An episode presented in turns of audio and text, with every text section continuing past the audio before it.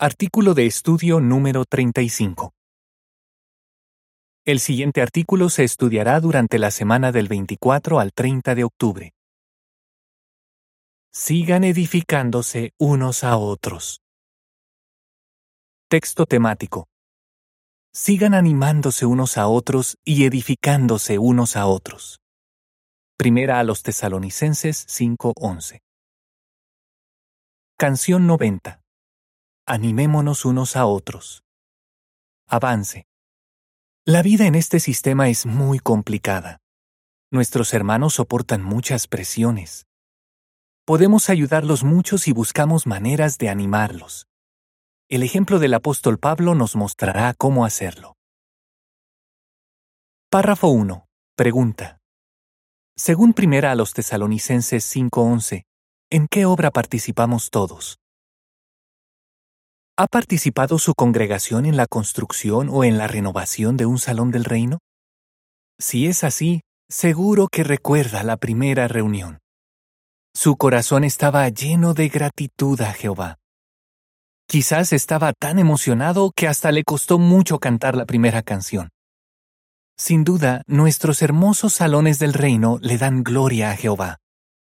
Pero hay otra clase de construcción que produce resultados más valiosos que cualquier edificio y que le da todavía más gloria a Jehová, la edificación de las personas que se reúnen en esos lugares. El apóstol Pablo se refirió a esta edificación espiritual cuando escribió las palabras del texto temático, primera a los tesalonicenses 5:11, que dice, Así que sigan animándose unos a otros y edificándose unos a otros como ya lo están haciendo. Párrafo 2. Pregunta. ¿Qué veremos en este artículo?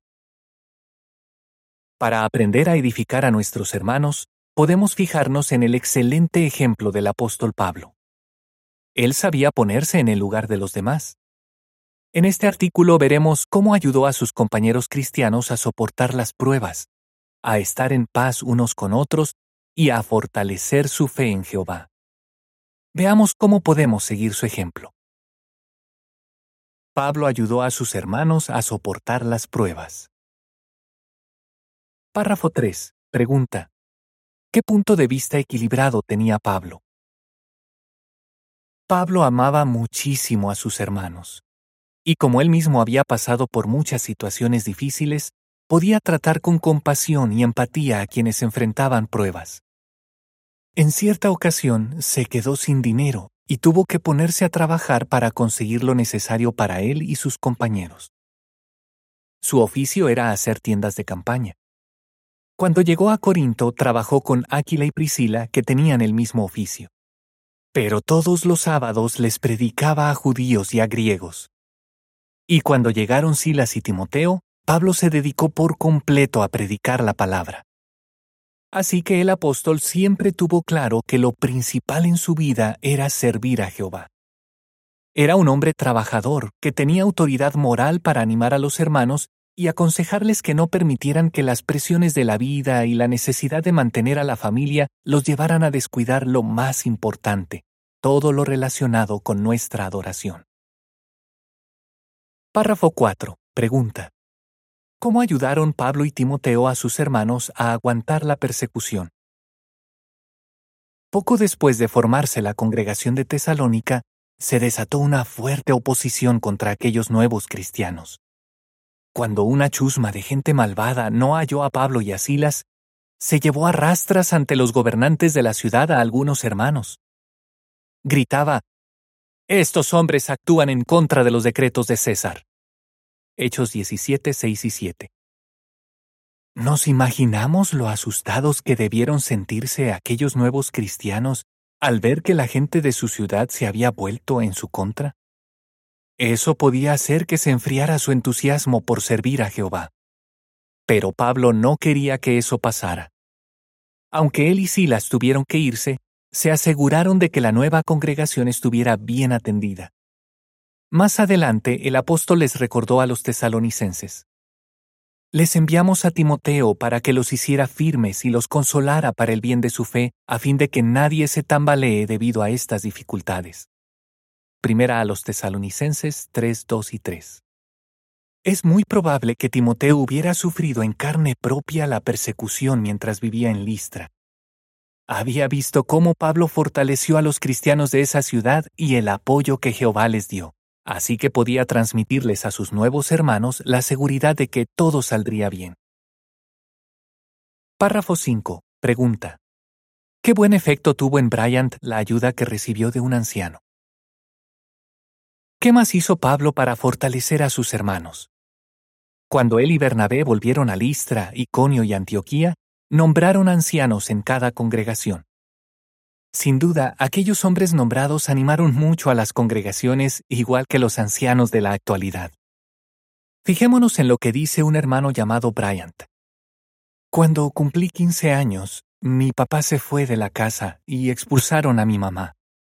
Me sentía abandonado y hundido. ¿Qué lo ayudó en esa época tan difícil? Él dice, un anciano llamado Tony hablaba conmigo en las reuniones y también en otros momentos. Me contaba experiencias de hermanos que habían pasado por pruebas sin perder la felicidad. Me leía Salmo 27.10 y muchas veces me hablaba de Ezequías, que sirvió fielmente a Jehová aunque su padre no fue un buen ejemplo. ¿Qué efecto tuvo en Bryant el apoyo que recibió? Él dice, Gracias al ánimo que Tony me dio, más adelante empecé a servir a tiempo completo, y eso me ha dado grandes alegrías. Ancianos, estén pendientes de los hermanos que, como Bryant, necesiten una buena palabra de ánimo. Párrafo 6. Pregunta. ¿Cómo usó Pablo las historias de siervos de Dios del pasado para animar a otros? Pablo les recordó a sus hermanos que una gran nube de testigos había logrado soportar toda clase de situaciones difíciles gracias a las fuerzas que Jehová les dio. Hebreos 12.1 Sabía que las historias de esos siervos fieles del pasado los ayudarían a ser valientes y a estar centrados en la ciudad del Dios vivo y también pueden ayudarnos a nosotros. ¿Quién no se ha sentido animado a leer cómo Jehová ayudó a Gedeón, Barak, David, Samuel y muchos otros? Y lo mismo nos pasa con los ejemplos de fe de nuestros días. En la Central Mundial se reciben muchas cartas de hermanos y hermanas que sienten que su fe se ha fortalecido al leer la biografía de un siervo fiel de Jehová de la actualidad. Pablo les mostró a sus hermanos cómo estar en paz unos con otros. Párrafo 7. Pregunta. ¿Qué nos enseña lo que aconsejó Pablo en Romanos 14, 19 a 21? Otra manera de edificar a nuestros hermanos es fomentando la paz en la congregación. No permitimos que las diferencias de opinión nos dividan, ni insistimos en nuestros derechos cuando no se viola un principio bíblico.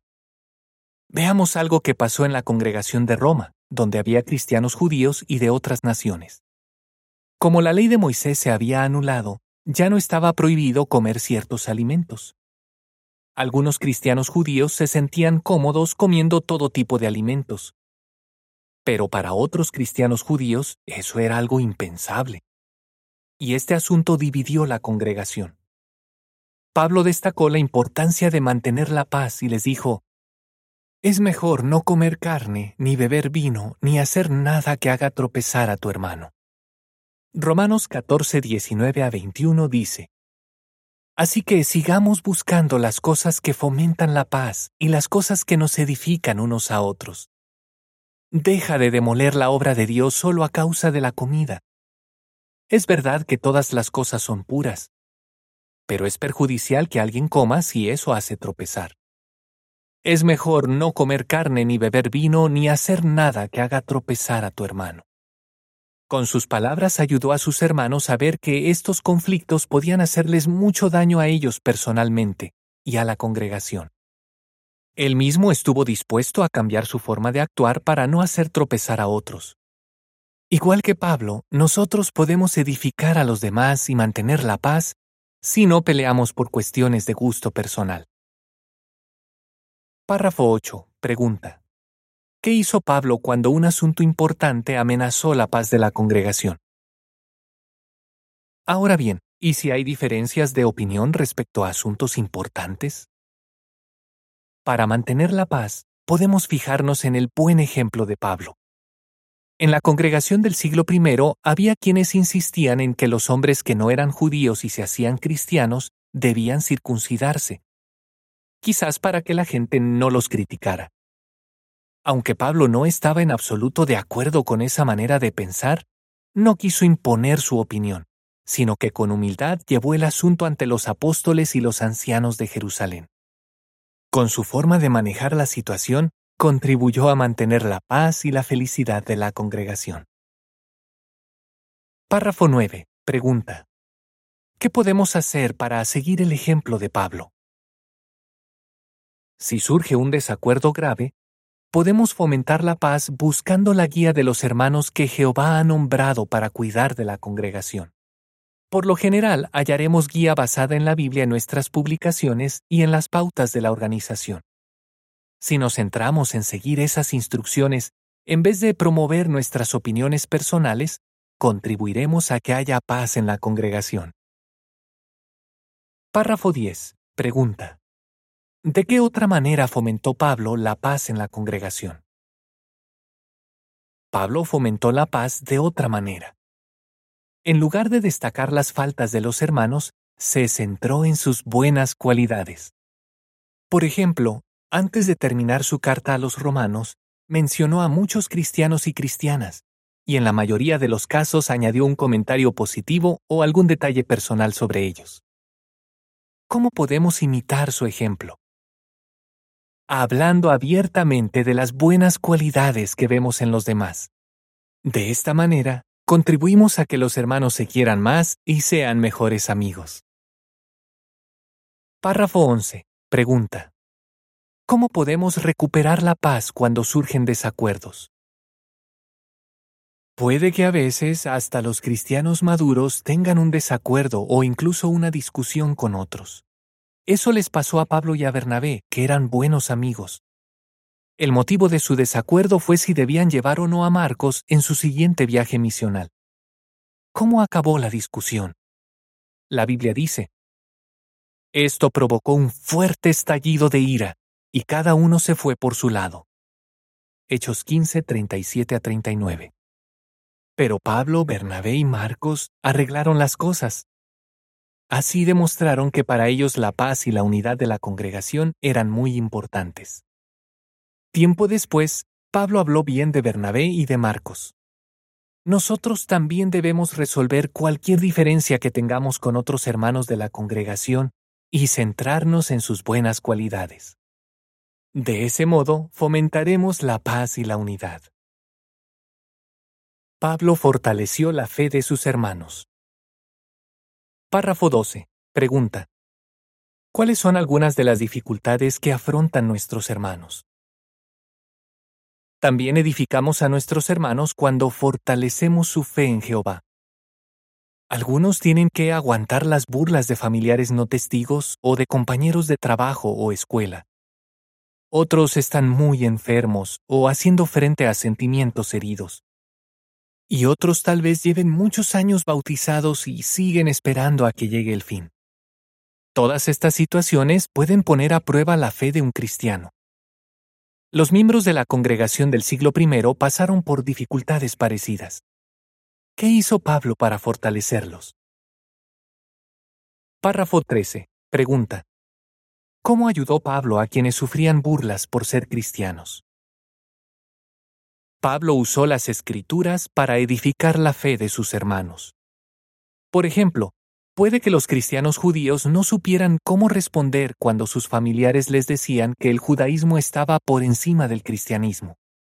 Seguro que la carta que Pablo les escribió a los hebreos los fortaleció muchísimo. Aquellos cristianos podían usar los poderosos razonamientos de Pablo para dejar sin argumentos a quienes los criticaban.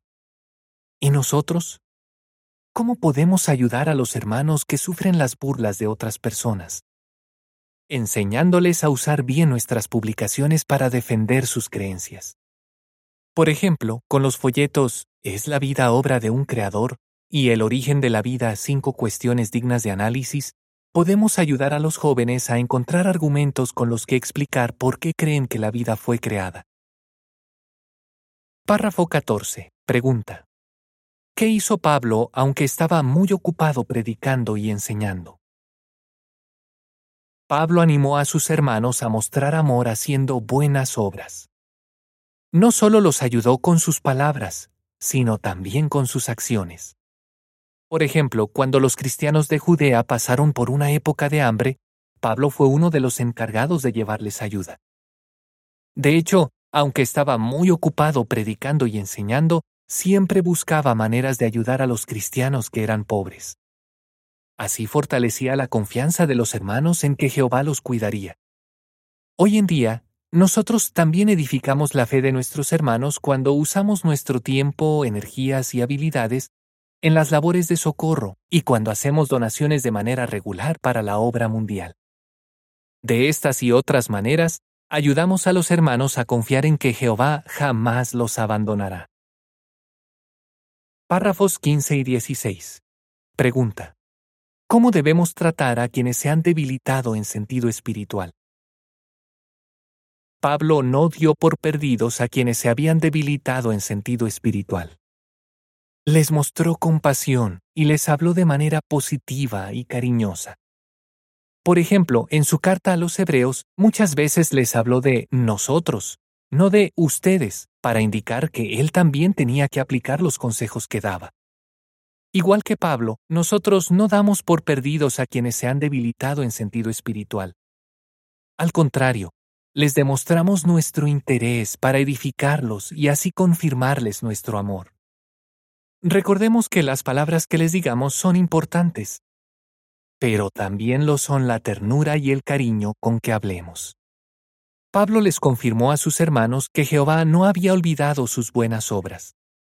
Nosotros podemos hacer algo parecido cuando tratamos de ayudar a un hermano que se ha debilitado en sentido espiritual. Podemos pedirle que nos cuente cómo conoció la verdad o ayudarlo a recordar ocasiones en las que vio la mano de Jehová. Aprovechemos esas oportunidades para asegurarle que Jehová no ha olvidado el amor que demostró en el pasado y que Él no lo abandonará en el futuro. Estas conversaciones pueden avivar en nuestros queridos hermanos el deseo de seguir sirviendo a Jehová.